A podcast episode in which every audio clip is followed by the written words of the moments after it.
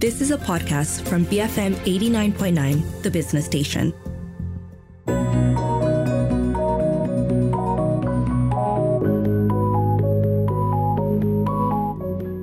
BFM 89.9, the business station. My name is Rich Bradbury, and welcome to Tech Talk this morning. I'll be speaking with Saifi Akhtar this morning. He has recently been appointed as the CEO of Pertama Digital. No stranger to tech, no stranger to problem solving. He was involved in helping to get a whole bunch of businesses up and running, including uh, Grab here in Malaysia. Now, Saifi, uh, welcome to the show. How are you? I'm fine. Thank you very much, Rich. How are you today? I'm very, very well. Thank you very much. So, you uh, helped Uber's entry to Malaysia's market back in 2014 and GrabCar's entry into Malaysia's market in 2015. You do keep yourself busy, don't you? Yes, yes, certainly. Uh, I, those were really interesting times for me, and uh, it was actually my first uh, interaction with the with with the tech business. Um, right. And you know, prior to that, I was involved in um, I would say more traditional business uh, businesses, including F and B uh, and and hospitality. Right. Um, but yeah, so I, I, do keep myself busy. You got that right. I'm an entrepreneur at heart. I grew up in middle class Singapore, had an educated mother and an entrepreneur father, so that was quite a good combination. Oh, wow. Um, yes. and so I was always seeking all kinds of uh, opportunities and looking for ways to exchange value, right? So, you know, there's another mm. nicer way of, of saying make money. well, at least you're honest, you know? Okay, well, let, us look at that and, and, that background, and then your first involvement with tech. And, mm-hmm. and subsequently to that, then, did that spark some bigger interest in you, obviously? And, and how did that interest grow? Yeah, so um, the, the, interest grew from so being being in Singapore. I, I, I was blessed to have a great foundation. Uh, I was I was you know Singapore has a great education system, and I think uh, those are some of the things that uh, I wish more countries could offer their citizens. Mm-hmm. Uh, but uh, it was it was also a very competitive environment. So I, I knew that if I if I wanted to get somewhere and get there quick, I really had to get good at uh, setting myself apart from the rest uh, of my cohort and right. looking at, at, at, things that I could do that were unique. Mm-hmm. Um, so what I decided to do was, you know, actually get good at uh, at doing all sorts of smaller businesses. So I started mm-hmm. in school trading uh, magazines, uh, pens, uh, and at that time Nokia and Ericsson phones uh, back back in the late '90s and early 2000s. Okay. Uh, and and that started to spark my interest in, um, I would say specifically the the underserved overseas market because phones in particular what i used to do was buy them from my schoolmates mm. and sell them to foreign workers okay okay, okay. and these were foreign workers who were exporting these phones to sri lanka and bangladesh and so on and i started to learn a lot more about the rest of the world yeah. and how uh, you know our our dis- are the goods that are no no longer of use to us. Uh, mm-hmm. Uh, they are luxury goods, right? Mm-hmm. And I started to understand that you know what, if I really want to do something impactful, I need to go beyond Singapore, mm. and uh, I need to start understanding how I can add value to, to people across the globe. Um, so where that took me was, of course, I had to go and uh, uh, get educated, and so I read I read law in in, in London. Mm. And uh, while I was there, I, uh, I didn't stop doing business. So I, what I used to do was I, I would host uh, Malaysian and Indonesian guests uh, and and drive them around and get some pocket money from that. Uh, and and uh, what happens next is I I then gained an interest uh, to come back to Malaysia yeah. to to start a business here. So. Um, I, I entered F&B 1st mm-hmm. so I ran a restaurant called Kelantan Delights, uh, in the in the in the early 2010s. And I used to have customers that were having trouble traveling to our restaurant. Okay. Mm. Mm. And I was wondering why we didn't have an Addison Lee equivalent in, in Malaysia, right? Yep, yep, and yep. Addison Lee is uh, literally a, a, business taxi service in London, right? Yeah. Um, and, and most of their accounts are, are, big companies like law firms and accounting firms and so on. Right. Um, so I explored getting licensed to create an Addison Lee, but uh, there was no licensing framework or availability at that time that would allow me to set up something like that. Mm-hmm. Uh, and then I came across uh, Uber. so uh, Uber was was did a soft launch in 2013, and I was watching them really closely, looking at what they were trying to do. And yeah. then 2014, uh, I, I, approached them and started talking about uh, how I could participate. And for me, it was really just about you know helping people uh, rely on public transportation instead right, right. of their, their private vehicles. I remember just to go back to around that same period as well. I mean, I've, I've been living here quite some time now. I think 16 years this year, mm-hmm. and um, very early on, I realized that taxis were a problem.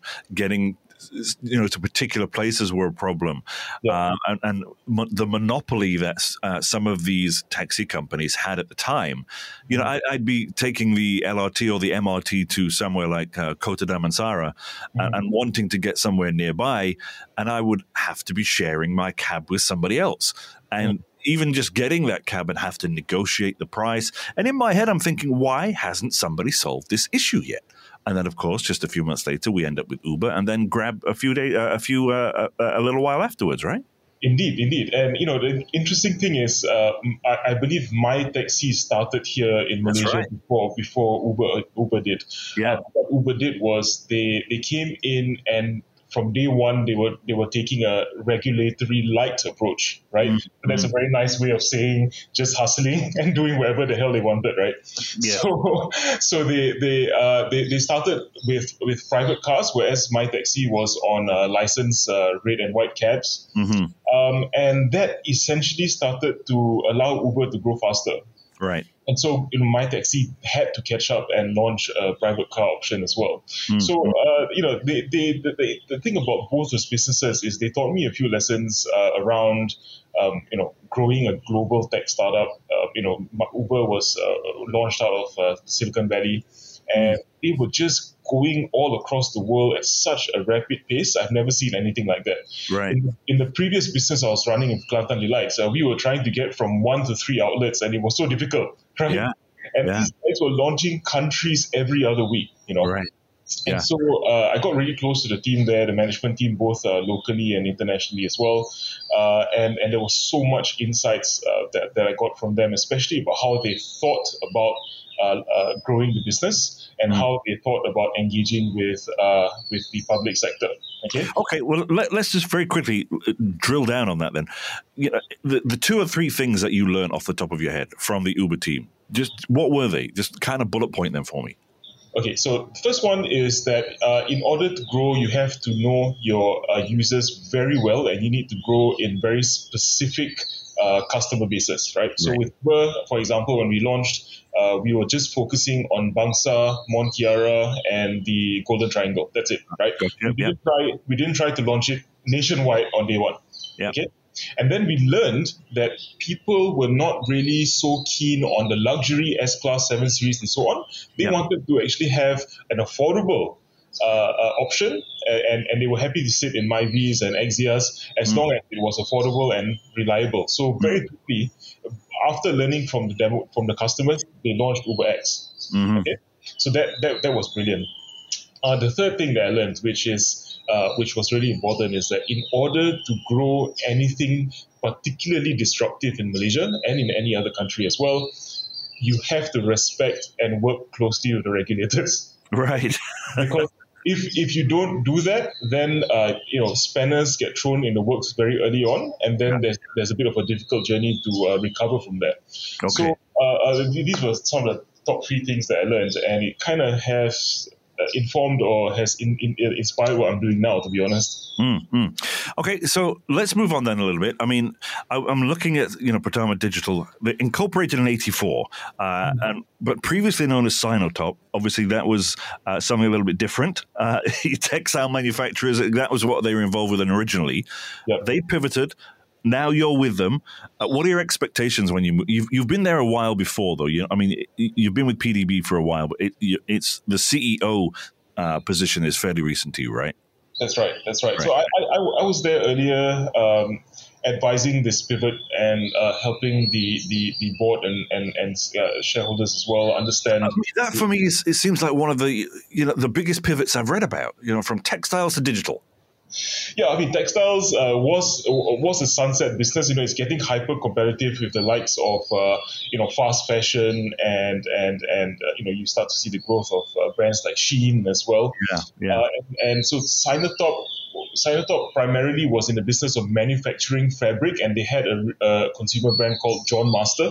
Uh-huh. Uh, which is a which is a workwear brand from uh, I think the 80s and 90s, and uh, it started to it started to decline, and so the the uh, the, the, shareholders and board were looking to pivot into uh, a growth space. So they did um, try uh, their hand at I think development as in real estate development and so on, uh, and it, it didn't re- return the kind of uh, growth that they were looking for. Mm. And uh, naturally, uh, you know, digital has to be something that is considered. Mm. And uh, you know, so I came in and I and I had had some conversations with with some of the key decision makers and said, look, don't just look at digital like every other company. Don't just look at payments. Don't just look at you know websites and apps and whatnot, right? Um, mm. When you look at digital, you have to uh, look, look at uh, some of these spaces that uh, uh have low competition. Okay, mm-hmm. so if you're going into spaces that are highly competitive, and if there's any interest from venture capital at fueling that space, uh, as a public listed company, you can't get in there. Right. Okay? Yeah. Uh, because you you are going to have your wings clipped. You have to grow sustainably, uh, whereas these these venture capital backed startups are not going to have their wings clipped. They can grow at any cost, right? They just mm-hmm. have to raise capital and and and uh, and capture as much of the market as possible. So right. on that basis, my advice was, look, government digitalization. That's that's a space that venture capital doesn't want to go uh, near, uh, typically because it is uh, a long sales cycle and uh, the returns are sometimes uh, not really uh, foreseeable, at least from the, from the stance of, of venture capital. Um, and at the same time, there aren't enough players in this space that are hmm. taking the approach that we are taking, which is very much a non exclusive, non tender, non contract kind of a, a, a, approach where we are encouraging government to um, to appoint or allow more than one player to solve the same uh, uh, pool of problems. Interesting right? approach. That's right. So by see with with Uber and Grab, um, Grab wouldn't be what it was today if Uber didn't exist. Right. Okay? For sure. You, you, need to have competition. You need to have uh, someone to pit yourself against, and and and, and really uh, uh you know target to beat the other person, right? So you have Ferrari, Lamborghini. It's quite a, a, mindset, uh, a mindset shift, I'd imagine, for some of these government linked companies. Wouldn't you agree? Yes, yes. Yeah. And uh, the, the, the sneaky thing here is that I know, at least from an organizational standpoint, that it's going to be almost impossible for them mm. uh, to, to pivot in the way that we have and, uh, and, and attack the market in the same way that we are going to. Okay. Hold that thought, Saifi. Let's take a short break. Sure. Okay. Folks, I'm on the phone with Saifi Akhtar. He has recently been appointed as CEO of Pertama Digital. Um, he was also involved in Uber's entry into Malaysia's market back in 2014, GrabCar's entry into Malaysia's market in 2015, uh, and also working on creating an Islamic digital bank for the financially underserved here in Malaysia. That's correct, right, Saifi? Yes, yes, certainly. You're right. You got it on point. More on that when we come back. You're tuned into Tech Talk here on BFM 89.9, the business station.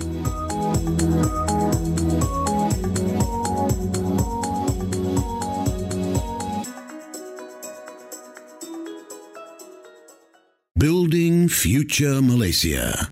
BFM 89.9, the business station.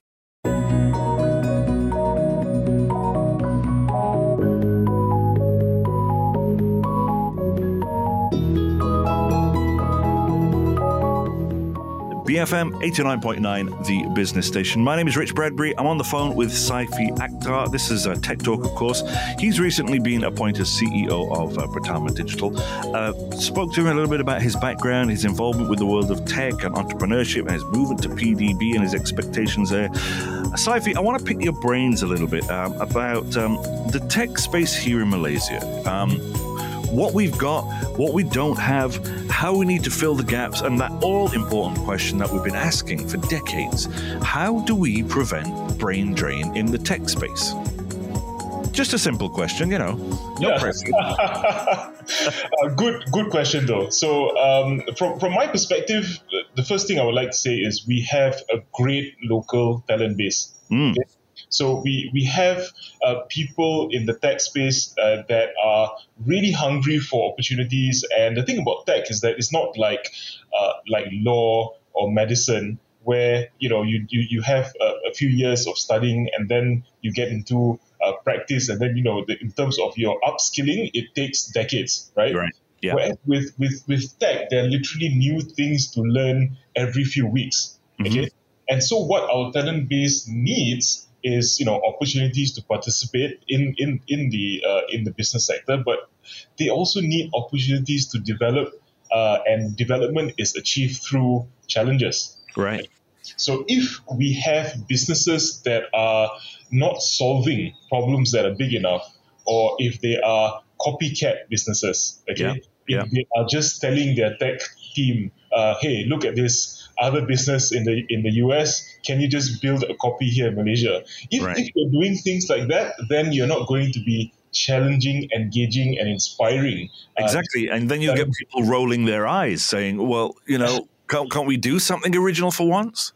Exactly, and you know what? This this is a really good point. So this morning on Twitter, uh, I, I I saw this thread around uh, some guys in the US discussing uh, which airplane is best to buy for five hundred thousand US dollars that can fit six people, and it just struck me right that you know on the other side of the world, uh, you have a middle class right that is so completely different from here in Malaysia. So how can anything that's built in the US be straight away natively applicable to here in Malaysia? It's not And vice versa.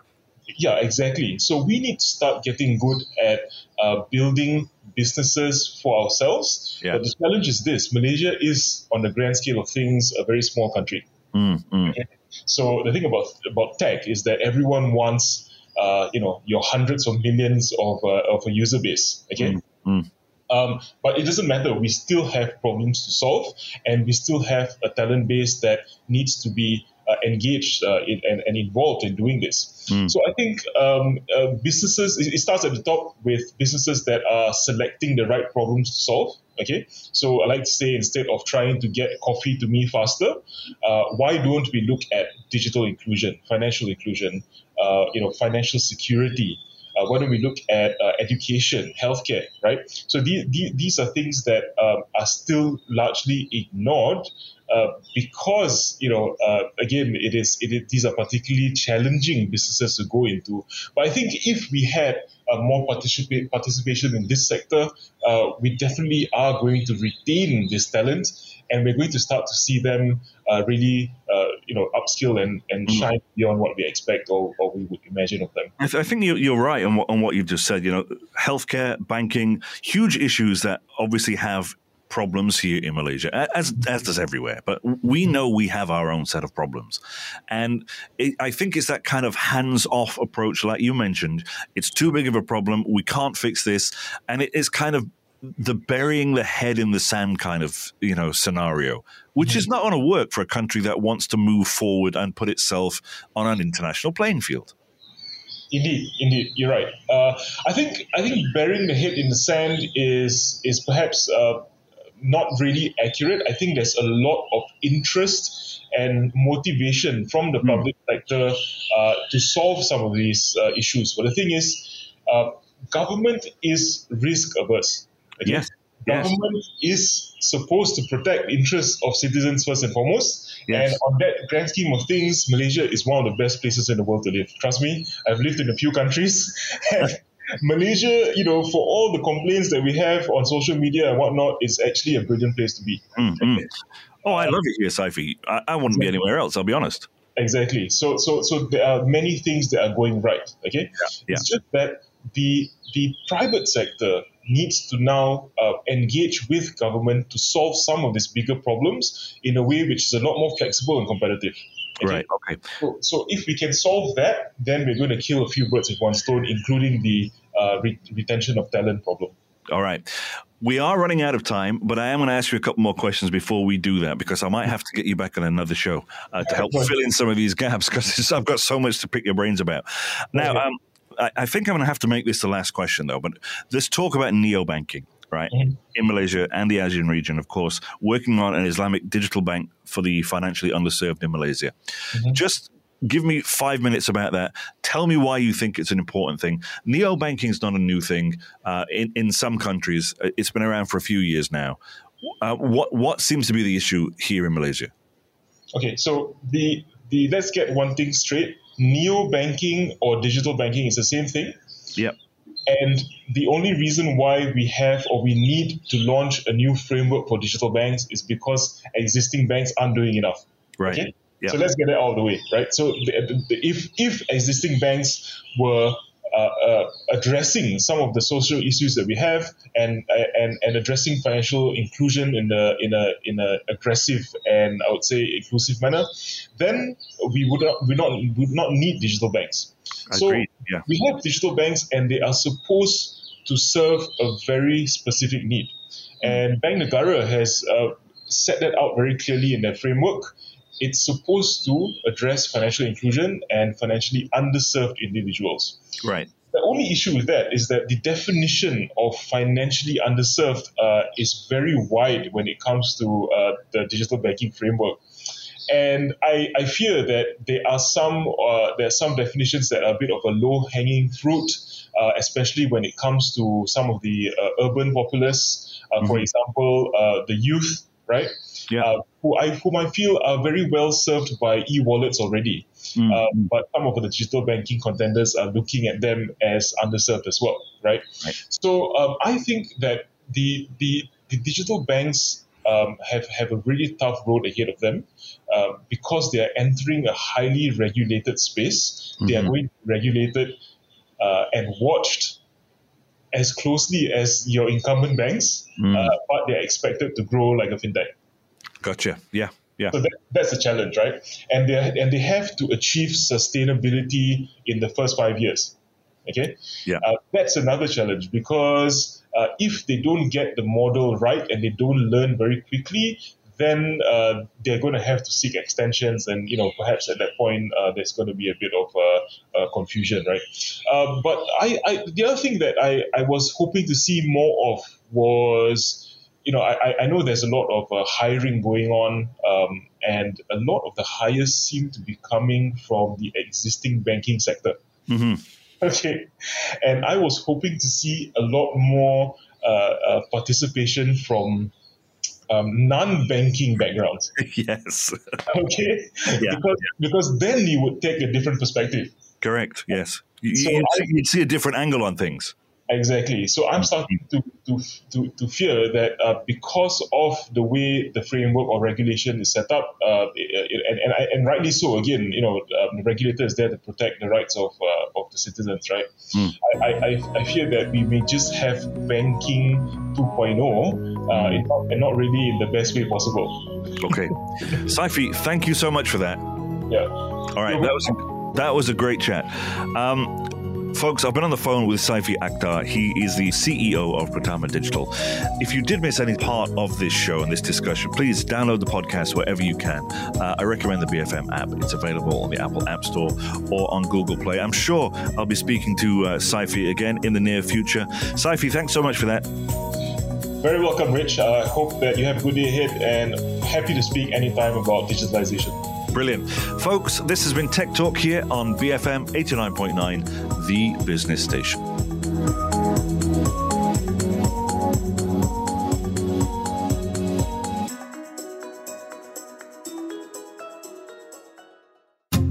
You have been listening to a podcast from BFM 89.9, the business station. For more stories of the same kind, download the BFM app.